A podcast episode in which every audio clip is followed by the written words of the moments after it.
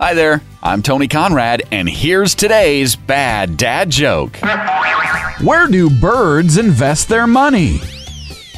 In the stork market.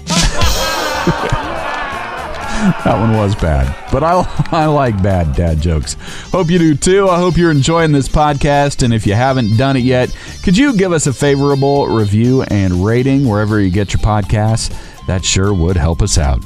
I am Tony Conrad. I do want to thank you for listening and remind you to come back again tomorrow for another bad dad joke.